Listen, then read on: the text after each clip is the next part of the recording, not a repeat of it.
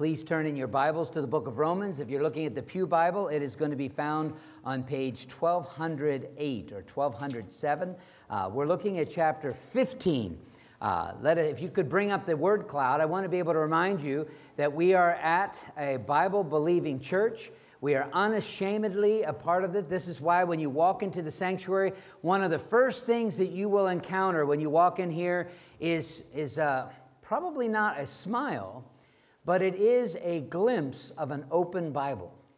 The Bible up front on the, on the communion table is always there, open, reminding us that we live not by bread alone, but by every word that proceeds from the mouth of God. When you look around, you'll see the gospel emphasis. You'll always see a cross. And notice the cross that we have here at church. Uh, it may have the crown of thorns above it, uh, but there is no Jesus hanging on it. Uh, we believe that Jesus already paid the price for sin, and therefore we're gospel driven. The good news is that because he died and paid the price, that he now rose and we rose with him in a newness of life, and that's what salvation is all about. And that's why we're gospel driven. And when you think about the rest of the other adjectives about the, uh, the emphasis there being multi generational or missional or friendly or caring or covenantal or regional, all these extra terms begin to, to uh, help to show how the gospel spreads out.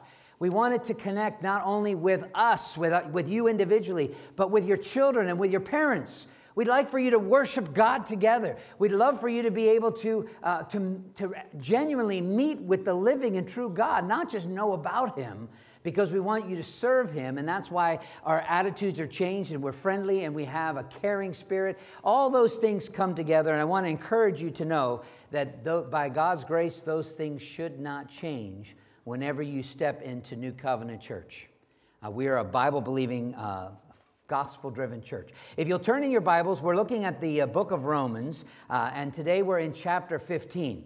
Uh, if you look at the bulletin card, you're going to see something that's a little crazy and it makes your brain a little bit stressed out. Uh, it's talking about Romans in reverse.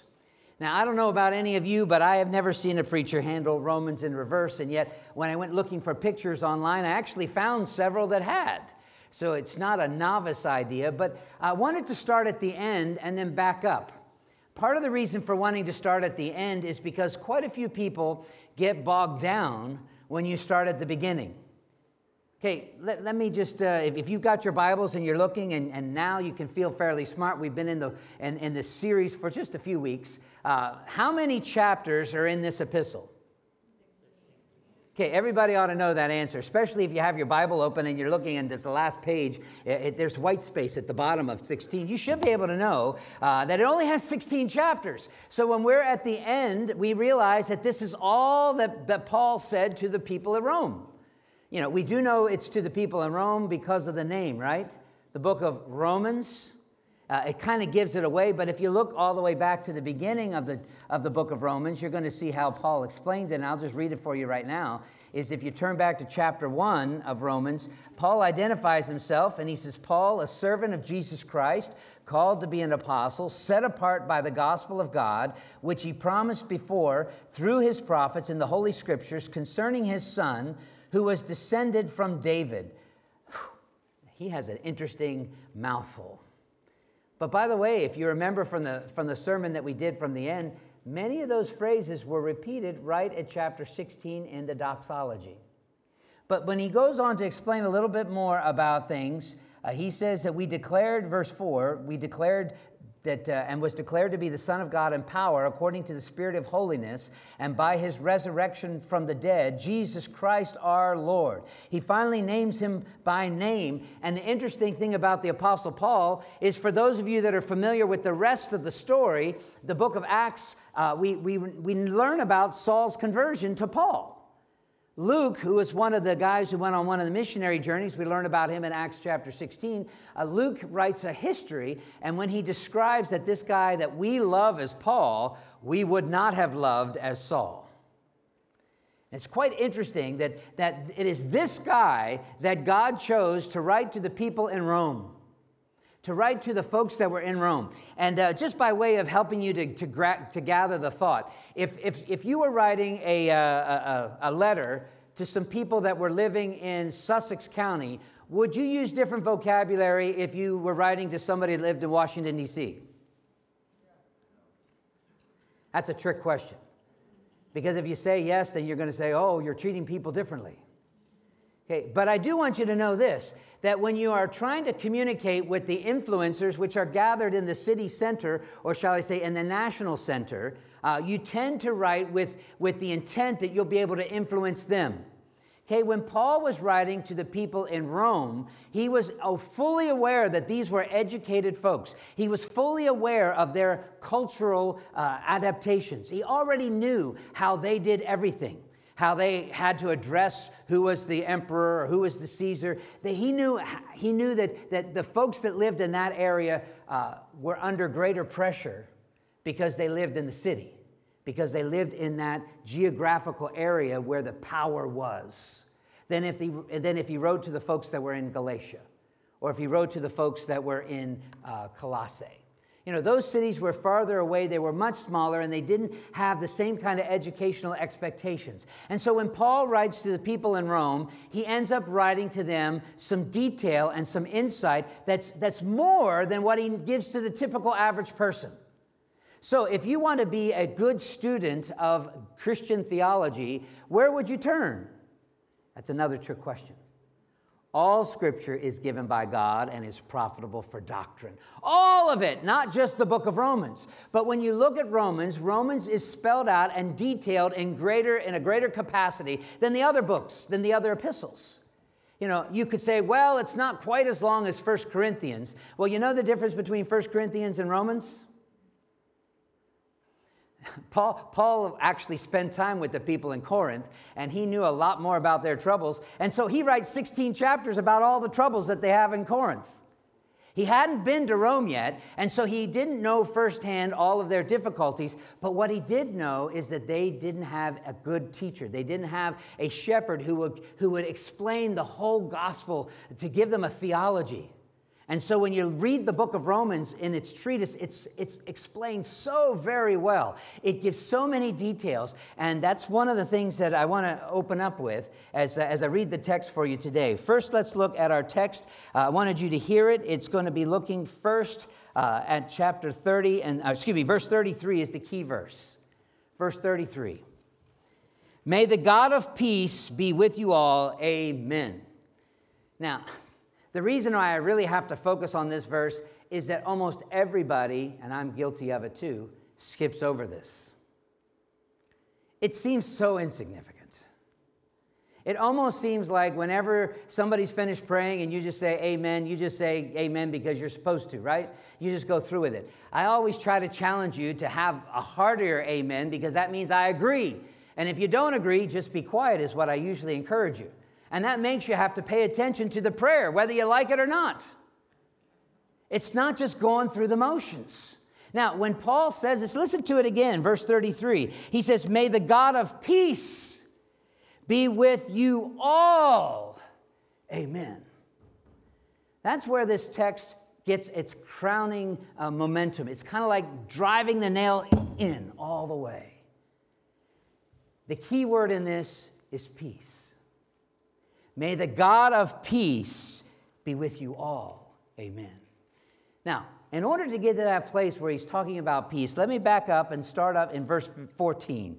If you're following along in your Bibles, let's reverently attend to the public reading of God's inerrant, infallible, and inspired word as it was given in the originals. We're beginning at verse uh, 14 of chapter 15 of the book of Romans. I myself am satisfied about you, my brothers this is the Apostle Paul, and he's writing about the people in Rome. He says, I myself am satisfied about you, that you yourselves are full of goodness. You're filled with all knowledge, and you're able to instruct one another. Now, I just have to just breathe for a moment and say, wow, he's got some nice things to say about those people that are in Rome. He says, I'm, I'm very satisfied that you can do these things. And there's verse 15. But Had to get that in there, verse 15.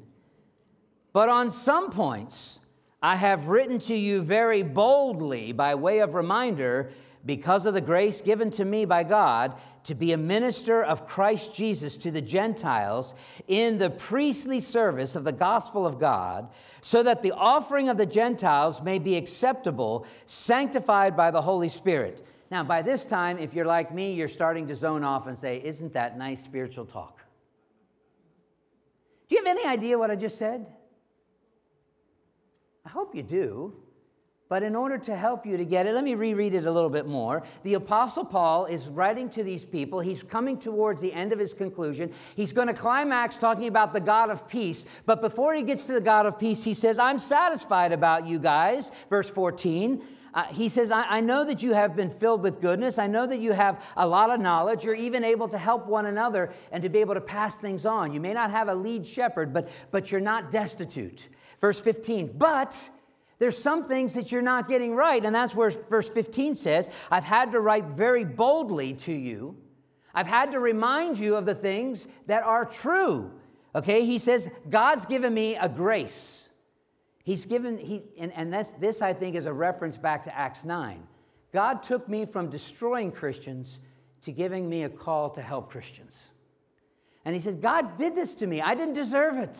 God's given me this grace to be a minister of Jesus Christ, and I get to reach people that are called Gentiles. Now, in, the, in, in your common language, how, how many times have you used the word Gentile in the last month? Do you ever hear it on the news? Do you even listen to the news anymore?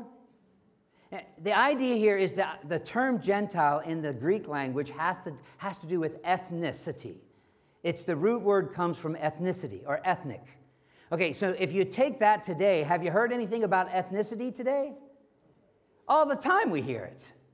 And right now, there's a lot of division and there's a lot of push towards equity. I was just watching a movie the other day on one of the channels that is woke, and they were giving us new pictures of making sure you buy biz- from businesses that have people that have more color or, or that have more estrogen or that have um, more smiles or whatever it is. It's really quite interesting. But the idea here of Gentiles is basically a distinguishing between those that grew up with, with Christianity or with Christ, the Jewish community, and those who didn't. Those who grew up with the Bible, I call it the Sunday school people, folks that actually were familiar from their upbringing about some of the biblical passages, versus those who grew up without it. Those who grew up with it were like the Jewish community. They knew about it. They knew what was right and wrong, even if they didn't believe it, they still knew the patterns. Uh, you know, they, they knew when to stand and when to sit. They knew when to say the certain words. You had that religiosity. Those people that didn't, the Gentiles, they were the pagans, they didn't have a clue when to stand up and sit down. They didn't know to say amen at the end. You know what I'm talking about. But when you get specifically, he's talking about if you're, if you're not one of the Jews, if you're not a descendant of Abraham by lineage, then you're an outsider. And he says, God gave me a calling to reach those outsiders, to reach the people that feel like they've been alienated and estranged, to reach the folks that are not a part of the elect or the chosen nation. Now, I'm going to explain that a little bit as we go, but in verse 16, he says, uh, To be a minister of Jesus Christ to these ethnic people that are not Jews in this priestly service of the gospel, so that the offerings that they bring, that these ethnic people bring, may be acceptable, and uh, even the Holy Spirit affirming it. Verse 17, In Christ Jesus, then, whew, because of Jesus Christ I have reason to be proud of my work for God. In other words, I boast in what Jesus does. I know Jesus, He's given me this grace, and I'm proud of it because God is at work in me to do these different things. Verse 18 For I will not venture to speak of anything except what Christ has accomplished through me. Whew. He limits. I'm not going to start telling about all my stories, I'm going to tell you about His story.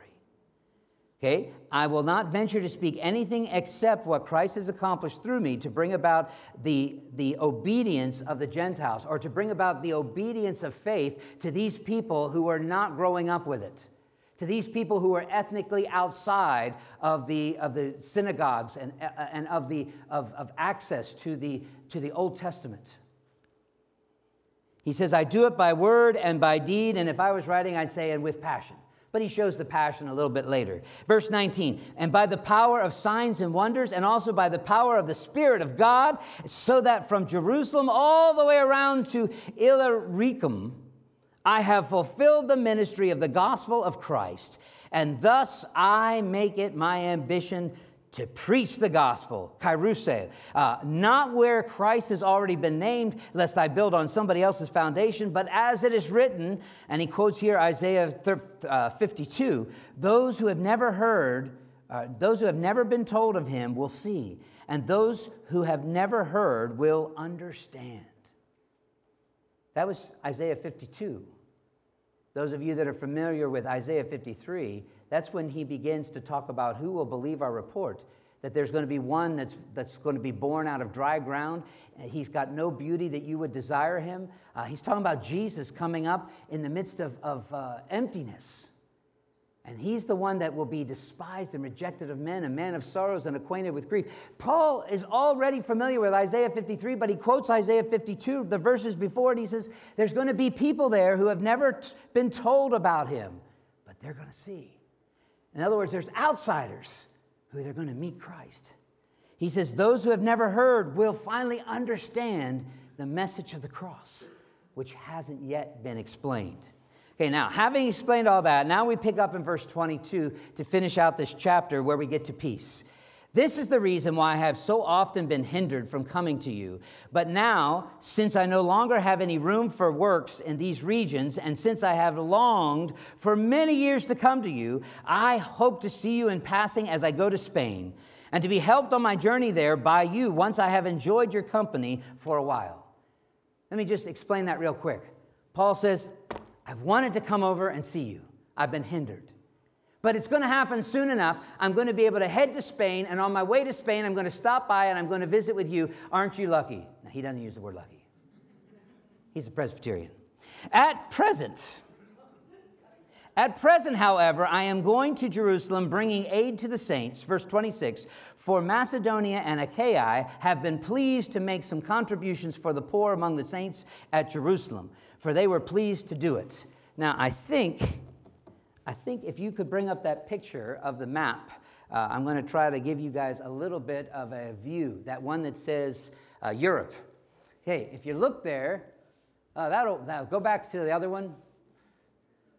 Okay, that, there we are. So if, if you've got, this is where all the activities going on down here in the, uh, uh, you can see the Mediterranean Sea, and this is where Jerusalem is way down here.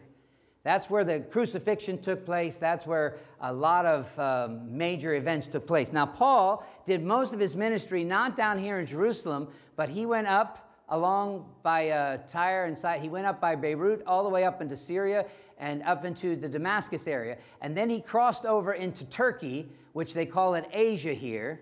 Okay, and if you could swift, uh, swift, switch to the other map, you can see his journey a little bit more, a little bit bigger with the colors. Uh, not that this one. So he goes up from Jerusalem. He comes up by Antioch, further up here into Damascus. He crosses over uh, into this area where he was born in Cilicia. Uh, but when he did his missionary journey, he's over here. Okay? And that, that little thing is going to other places. They're trying to match me up here. Okay, so we're, we're, we're in the same place. Now, when Paul is talking about Achaia, it's not over here, it's all the way over here. Okay? So, those of you that watched the movie 300, you know, with the Sparta people, that's from Achaia. They had the tough guys. Okay? Now, if you, if you think about it, all this is in southern Greece. And if you go a little further, because this is where you got Corinth and Athens both next to each other, if you go further, that's when you get to Macedonia. Now, and that was where you got the Macedonian call. The Macedonian call took place when Paul was over here in Turkey, and he said, and, they, and, the, and the dream that the Holy Spirit told him, come on over to, to, or go west, young man, go west, as Michael W. Smith wrote a song. Go west. Okay, instead of going east over to China and go over to that way, he said go west towards Europe. And so that's why we have the missionary journeys largely going west, west, west. And so when he went over to Macedonia, that's when you get the Macedonian call, which is at the northern part of Greece. Now, when you're looking at these terms that I've been reading for you, uh, there's also, uh, go to that other one that has not many colors. Yes, if you look at not this one, but the next, one. yeah, this one is good. Now, if you look here, when he when he makes that trip over to Neapolis, which is in Macedonia, then then he keeps going west, and this whole area up here, if we if we um, highlighted it, that's where uh, Paul's ex- extent of his missionary journey was. North of Berea, he went into, and I want to pronounce that correctly, Ilia. That's the one. I haven't been there yet. Illyricum. Okay, he's made it all the way up there. So, I mean, just look how cool. He's up to that far, all the way down here, uh, down here to Jerusalem. That's how far he has taken the gospel of Jesus Christ. And he called it a grace. So you can switch back to the uh, Bible verses now. Uh, when you realize that whew, that's a long distance when you don't have an airplane, it's a long distance if you don't have a car, it's a long distance if you don't have a bicycle. Now, I mean, the best means of transportation obviously was with ships, and that was a lot easier because once you got on a ship, at least it would, uh, you could go to sleep there and you could wake up at the port. But uh, let me take you back to verse 26. For Macedonia and Achaia, those churches that are meeting up in, the, in that north area and the people that are meeting in Sparta or down in the, uh, in the Achaia area, these Christians have been pleased to make some contributions for the poor among the saints of Jerusalem. In other words, they had collected an offering, they had taken up money. Imagine Christians giving money in an offering. It's pretty cool. And these were people that were not native to all of the Old Testament stuff. So these folks, they wrote, they took up an offering. They wanted to take care of some of the people in Jerusalem that were going through persecution. Verse 27 For they were pleased to do it, and indeed they owe it to them. For if the Gentiles, or if those ethnics uh, that are outside of the Jews, had come to share in those same spiritual blessings, they ought also to be of service to them in material blessings. In other words, he says, Man, this makes sense. Verse 28 When therefore I have completed this and have delivered them, delivered to them in Jerusalem what has been collected, I will then leave for Spain by way of you. In other words, I'll make my trip up through Italy and I'll come to Rome. That, and he says, verse 29, I know when I come to you, I will come in the fullness of the blessing of Christ. In other words, I'm going to come to you and I'm going to be happy. Verse 30 I appeal to you, brothers, by our Lord Jesus Christ and by the love of the Spirit, to strive together with me in your prayers. So even though he's going to be happy to come, he says, You better pray. You better pray hard. He said, I want you to strive together. I don't want you to just be individual. I want you to be corporate. I want you to be collective. He says, Pray with me in your prayers to God on my behalf. I'm glad it's not to anybody else. Talk to God about this. He says, verse 31, that I may be delivered from the unbelievers in Judea, and that my service for Jerusalem may be acceptable to the saints. Verse 32, so that by God's will I may come to you and with joy be refreshed in your company.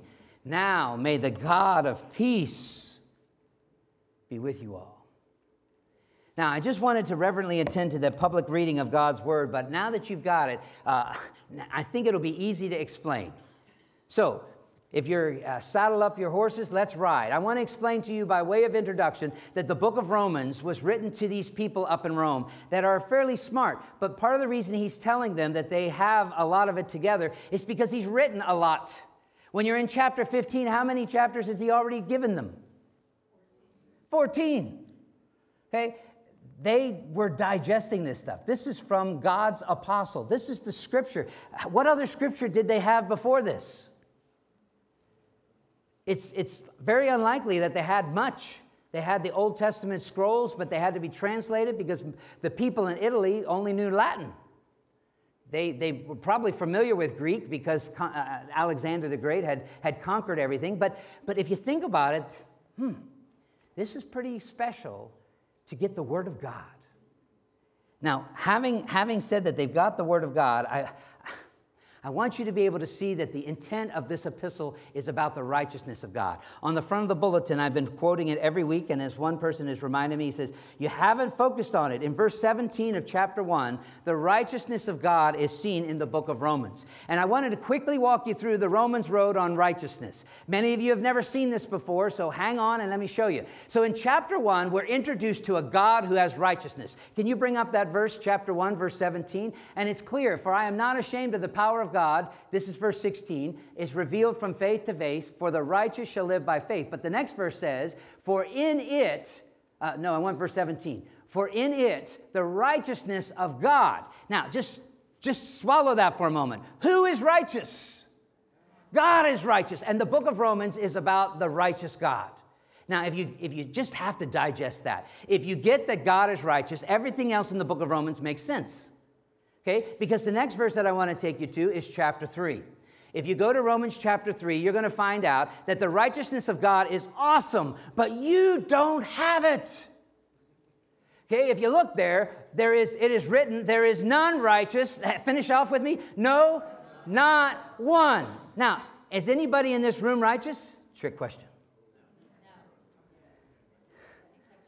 Okay, in Christ we have it, but let me explain it to you. According to the people, according to the apostle, when he explains to people about righteousness, he says God has the righteousness, but people don't have that righteousness. And that's why if you read chapters 1 towards the end from verse 18, I think you had it up there a second ago, Romans 1 18, that because God is righteous, the wrath of God is poured out on the people who are unrighteous. And so if you look there, the wrath of God is revealed against heaven against all ungodliness and the unrighteousness of men. And let me include women there. I do have equity.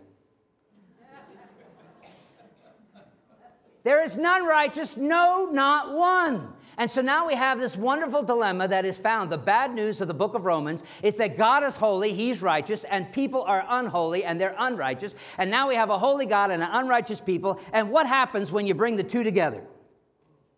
You have harmony, right? You have bliss. You just want to tiptoe through the tulips. You just want to say, oh, isn't everything wonderful? This is why so many people get the, they don't get the gospel because they think God is just Santa Claus. You know, he delivers even though all the cargo ships have all the gifts. I'm joking. The, the point I'm going to make is that when you have this conflict, there is a problem that has to be resolved, and the book of Romans resolves it. The people in Rome are getting special attention from the pastor named Paul to be able to show them how it fits. Romans chapter 3, if you go to verse 21 and 23, if you look at those verses, you're going to see clearly that there is a remedy that even though God is righteous and the wrath of God has to be poured out on all unrighteousness because all are unrighteous, and, and that includes whether you're ethnically Jew or whether you're a Gentile. But in chapter 3, verse 24 and 25, uh, it clearly says, But God did something.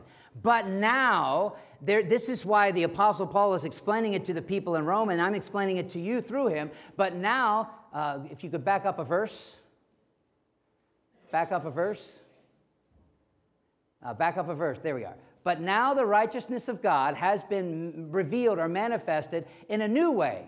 It's a new way. It's not by keeping the law. It's not by your perfection. It's not by your performance, although the law and the prophets bear witness to it. In other words, now there is a salvation method that you can get righteousness that is not yours. Let me think about that for a moment. You can, you can have a status of righteous without being perfect. That's the gospel. Do you get it? Now, I'm hoping you're going to get that because if it, the, the reason that Paul explains a lot of this, and I'm still in the introduction, so I'm, I'm frustrated I don't have more time, but you're going to get imputed righteousness and you're also going to have this, this change that comes with the imputation. I know that's a big word, but what happens is this. Okay, this is God, he's holy. This is man, he is unholy. And he's cowering because the wrath of God's going to come on him. So, the holy God looks at sinful man and he says, I'm going to do something to fix your situation. I'm going to give you a righteousness that you can't earn. You can't buy it. You can't, you can't get it from your ethnicity. You can't even get it from going to church every week. You can't even get it if you outgive everybody in the church and putting more money in the offering boxes. You won't be righteous because you do that. There is a righteousness that I'll give you that's apart from your performance. And he says, That righteousness is my righteousness. And that's where you understand Jesus. Jesus came to this world and he was the only righteous human being that's ever walked this world. You know, Adam and Eve had it for just a short amount of time. But Jesus was righteous. There was no thing that he did that was wrong. He was the only one that was found worthy. He was the spotless lamb because he was righteous. He had the righteousness of God because he is God. There was no sin found in him, no blemish, no hint of, of infidelity. It's so amazing when you think of Jesus. And so God the Father looks at these sinful people and he says, I'm going to give you a righteousness. Jesus lived the righteousness. And then Jesus said, I'll exchange my righteousness for your sin record.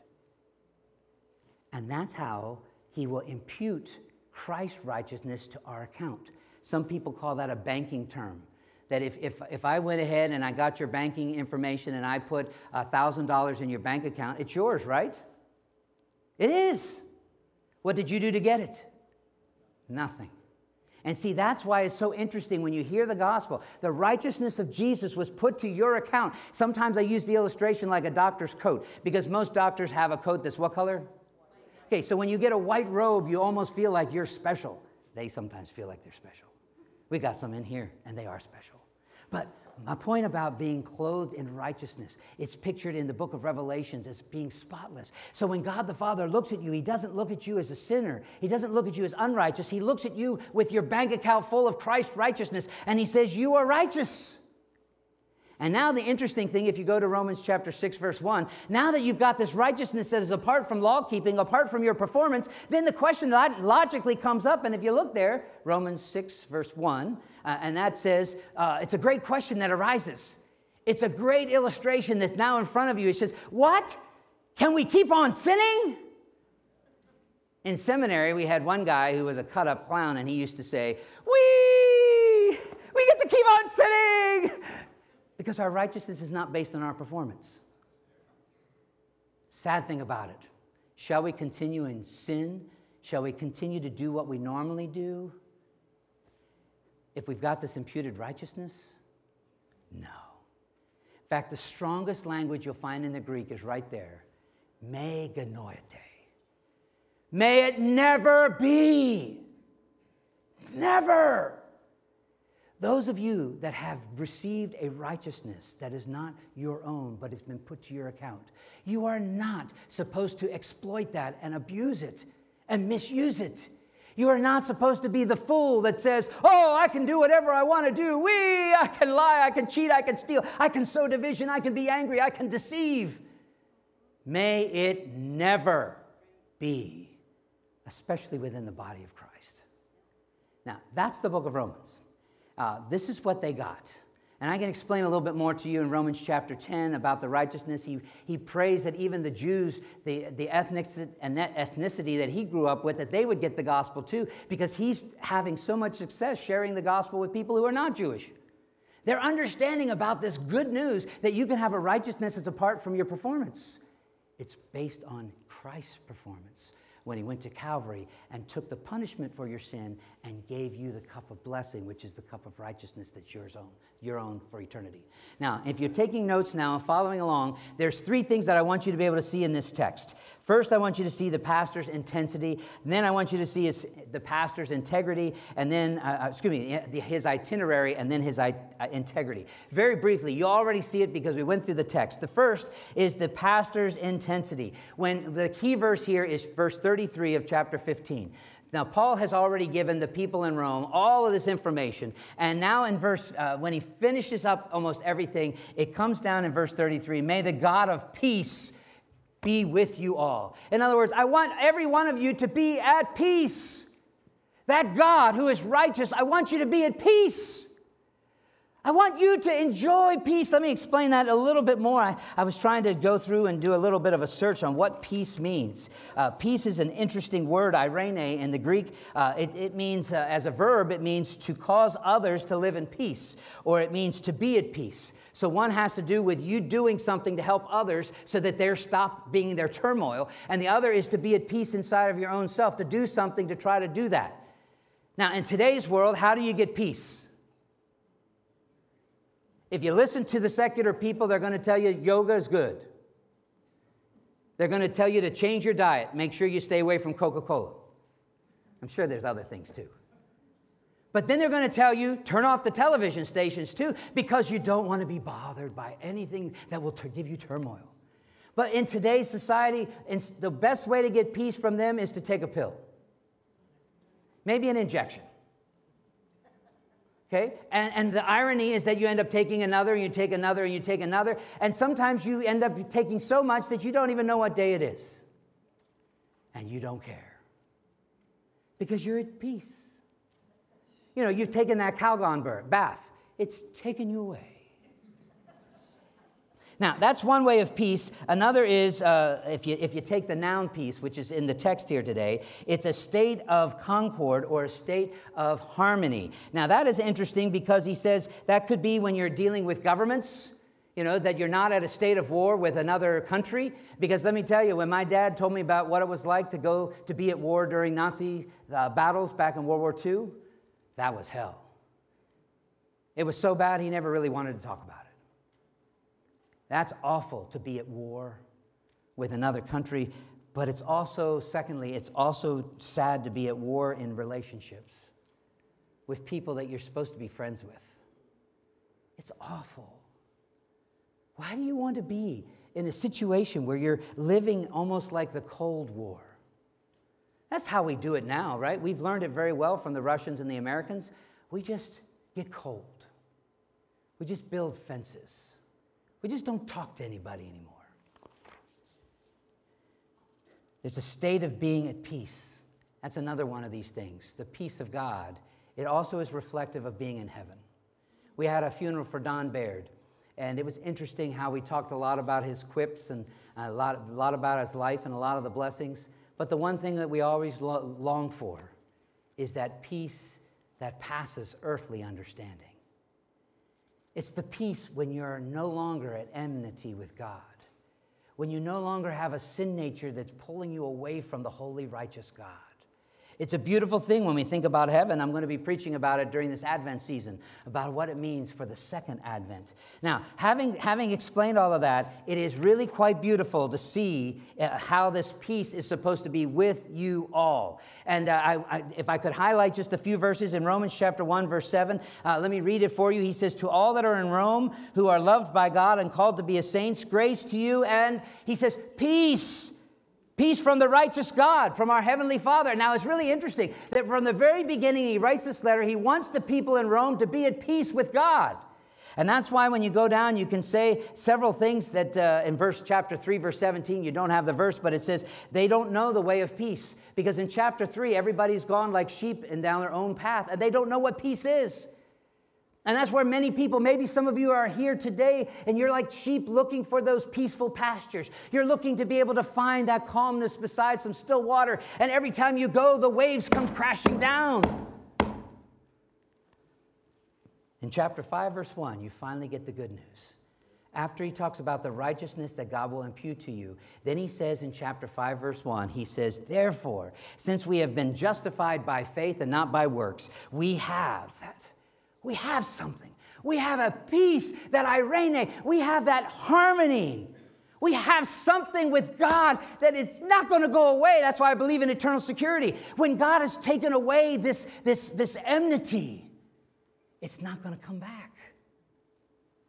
It's so beautiful when you realize that.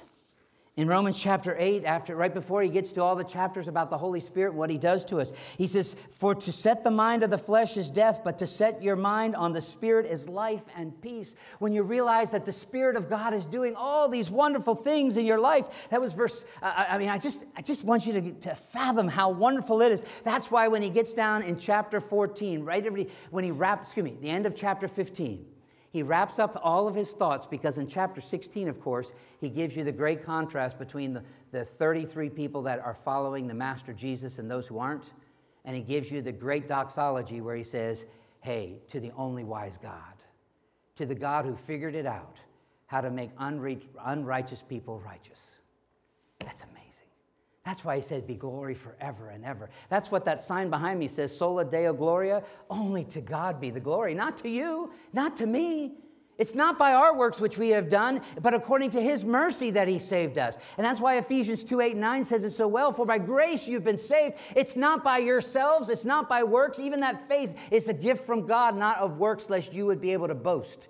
The works that you end up doing are because you're, you're created in Christ Jesus to do these things because he's already given you a new status as a child of God. Now, I mentioned the first part is about this, this uh, pastor's intensity. It's all about peace with God. Secondly, the pastor's itinerary. We are introduced to the future travel plans to come uh, that are, that are going to happen soon. Some people get caught up about, well, where's my pastor today? It's almost like, where's Waldo? You're looking for him. He's not in the office, he's in the office. He's at home or he's traveling, he's at this conference or he's over there. He's on the phone or he's in his car. Whatever it is, there's some people that do get caught up with this. The Apostle Paul is working with these folks in Rome and he says, Hey, I, I'm, I know I'm not there that yet. I, I'm not there like I said I wanted to be there. I've intended to be there, but there's been some hindrances. It just hasn't worked out. I have good intentions, but it hasn't worked out. And so, if you look at the verse, he says, uh, verse 22, this is the reason why it hasn't worked out. This is the reason why I've been so often hindered. I wanted to do it, I wanted to follow through, I wanted to get it all taken care of. But, verse 23, but now, whew, you can just hear him exhale. But now I finally get to do it. God has given me the ability to leave this other stuff behind, and I'm going to step out. I'm going to do this, this, and this, Lord willing. And so what he ends up saying is, I got to go down to Jerusalem first. Once I take care of the business in Jerusalem, then I'm going to take off to, and I'm going to come and visit you in Italy, in Rome. And then after we stay for a little while and you refresh me and you help me to get strong, I'm going to go out to those scary places out in Spain where the conquistadors are. You know, where they speak Espanol or Portuguese, whatever it is. Okay, I'm gonna, I'm gonna get all strengthened up so I can head out there and I can tell them about how they can have peace with God because of a righteousness that is imputed to them, not by their performance or their church attendance or by their giving in that box, but because God loved them and gave it to them. Wow, it's pretty amazing when you think about this. So you see the itinerary. Six times he tells them, I'm planning to come. Why would the, why would the apostle tell him this? Why would the pastor tell him six times? Let me just tell you, verse 22. Uh, I've been hindered from coming. Verse 23. He says, I've longed for many years to come to you. I hope to see you soon. He says, But once I have enjoyed your company for a while. If you look down in verse 28, he says, I will leave Spain by way of you. I, I know that when I come to you, and even down in verse uh, 32, he says that I want to be refreshed in your company. He says it over and over and over and over and over again in these passages that he says, I'm coming, I'm coming, I'm coming. Don't get disappointed. Because remember, your righteousness is not linked to me. Your righteousness is because of what he did. Your pastor's going to let you down. I love that little video that they showed. Sean, you did a great job. you know, this, this may be all you get on earth. oh, it reminded me of a card that I got, um, which was for Pastor Appreciation Month, and it has Jesus feeding bread and fish to people. And uh, it says on the front, uh, the one question is, I can't eat that, I'm a vegan. And then it has another person from the crowd saying, Has that fish been tested for mercury?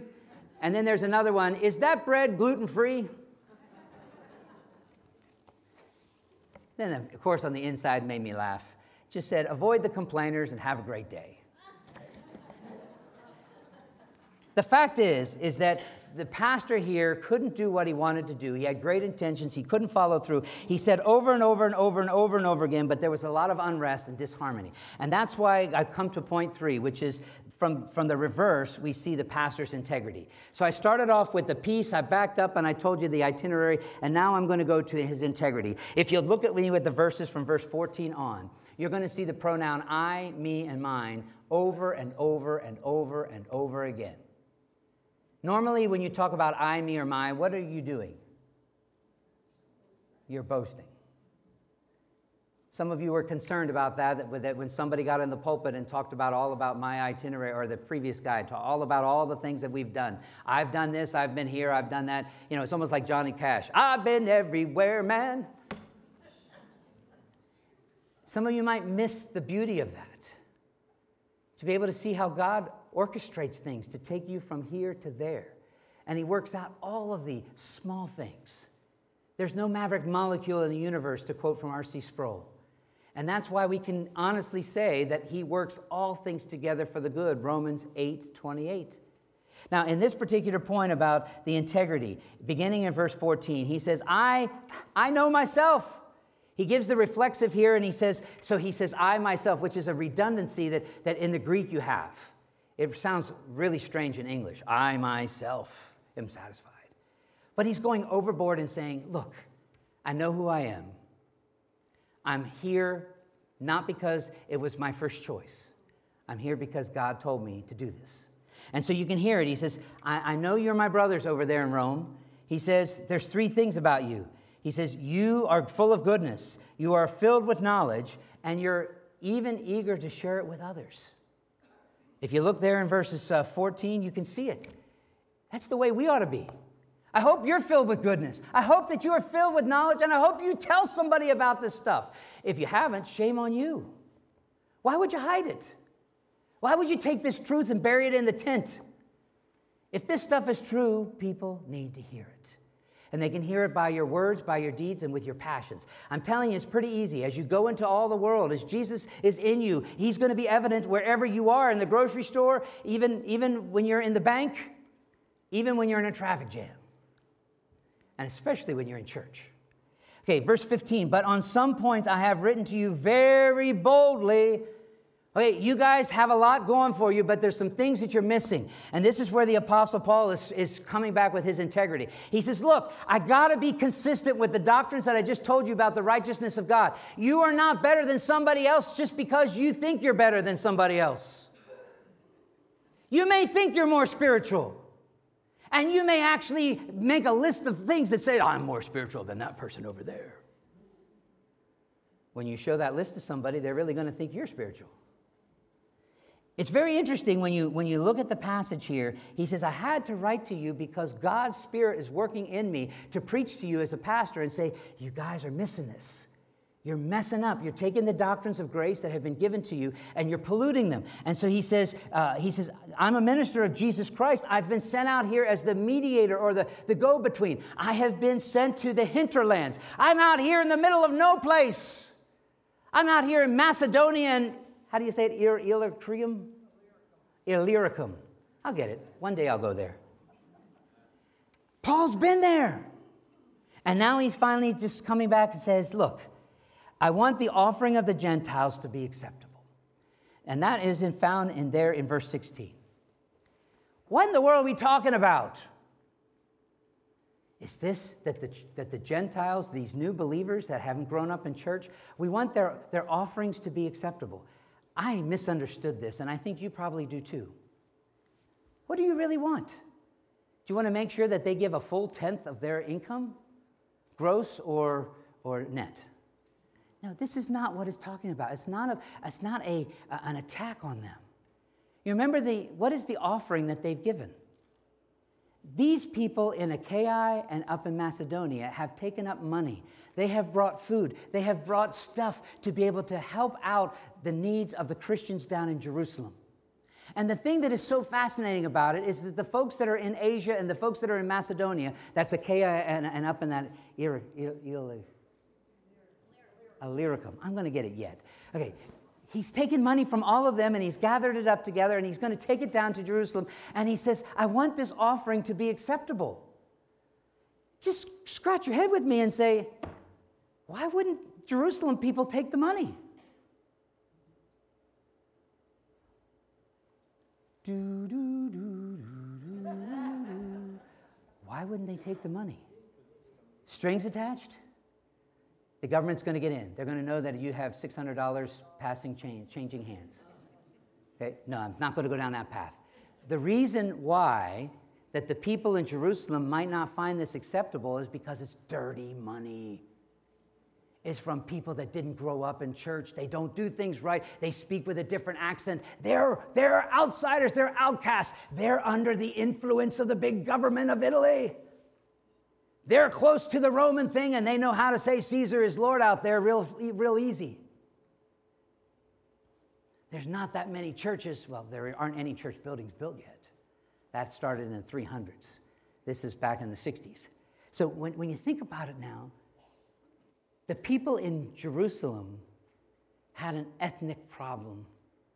They didn't like the idea that people not like them could get this righteousness too. Ooh. Is there anybody that you would like to cross off the list that you wouldn't want to see in heaven? I think it's the other way around for us. To those that know how beautiful this gospel message is, you want all the people to have righteousness. I got some new neighbors down the road. Uh, I want them to, to have that righteousness of Christ. I want my neighbor across the street to have the righteousness of Christ. I want everybody in this church right now to have that imputed righteousness of Christ. It's amazing that people would say, hmm, I don't want to associate with those people. And the Apostle Paul is going way out of his way in the book of Romans to tell us that God called him to be a pastor to people who were left out, who were outsiders, who were abandoned. They may be intelligent and they may be rich and they may be in positions of power, but they're outsiders. They're foreigners to the covenant of grace that, that had been previously understood. And now that since Jesus has already gone to the cross, he's already been in the tomb for the three days, he's already raised from the dead, he's also ascended to heaven, Acts 1, verse 8. He is now sitting and preparing a place for us in heaven. Now he sends us out to go into all the worlds, especially outside of Jerusalem, even to Judea and Samaria, and to the uttermost parts of the earth, which includes Rome and Illyricum. Okay, it includes all of those, and even to Spain and even to Delaware. This is a beautiful message. May the God that brings peace be with all of you. All of you. And if you're not at peace, if you're not experiencing that harmony, you'll have to come back next week because we're going to reverse. We're going to go back to the beginning of chapter 15 and t- towards the tail end of 14 because somehow, somehow, there was disharmony even in Rome. People weren't getting along. Some people thought they were more spiritual if they ate these things and didn't eat these things. Some people thought they were more spiritual if they attended church a little bit more often than others. And guess what? That disharmony, that dissonance, was so loud that even the Apostle Paul had to write about it. You will not have the God of peace be with you all if you're hanging on to your agendas. Now, I'm not saying you're chapter 15 at the end where you have a God who's other than Jesus because you're supposed to separate from them, mark them, and avoid them. They only are doing their flattery words to deceive a lot of people. That's, that's really not the wheat and the tares, that's actually deceivers. Wolves in sheep's clothing. Uh, Jude tells us to, to be afraid of those or to stay away from them. But if you look back at, at chapter 14 and 15, these are the people that are supposed to be in Christ who don't have, that don't get along. It's time to get along. As much as is possible, Romans 12, live at peace with all those that are in the household of God. Lord Jesus, I do pray that you will give us the joy of realizing that the reason we should be able to get along with one another is not because we haven't met the mark. Lord, because none of us have. There's not one that's righteous in this room. No, not even one. Lord, we thank you that what binds us together is not our righteousness, but your righteousness. Lord, we're thankful that the bank that you keep that has all that imputed righteousness recorded is not subject to any kind of hacker. We know that the account that's been established for, for Robert Decker, and I could go around the room and name everyone that is in Christ, those accounts are assured. Lord, I thank you that because you are a righteous God, your wrath doesn't have to fall on us who have the righteousness of Christ imputed. We thank you that there is a righteousness available to us not by law keeping, not by our performance, not by our lineage, and not by our payments. Lord, I thank you that in, you took the cup of pain and you gave us the cup of blessing. We saw that at Gethsemane as you were preparing for the cruel cross. Lord, I love it how Paul references Isaiah 52. He said, There's going to be people who haven't seen, who haven't been told in their upbringing, and they're going to see Jesus. There are people that are going to hear about the message of salvation and they're going to understand. And then it launches right into Isaiah 53 that by Jesus' stripes we are healed. Lord, I thank you for this great salvation. It makes me want to join in chapter 16 at the end. To the only wise God be glory and honor forever. In Jesus' name I give thanks. Amen. Please stand to your feet as we conclude the service today.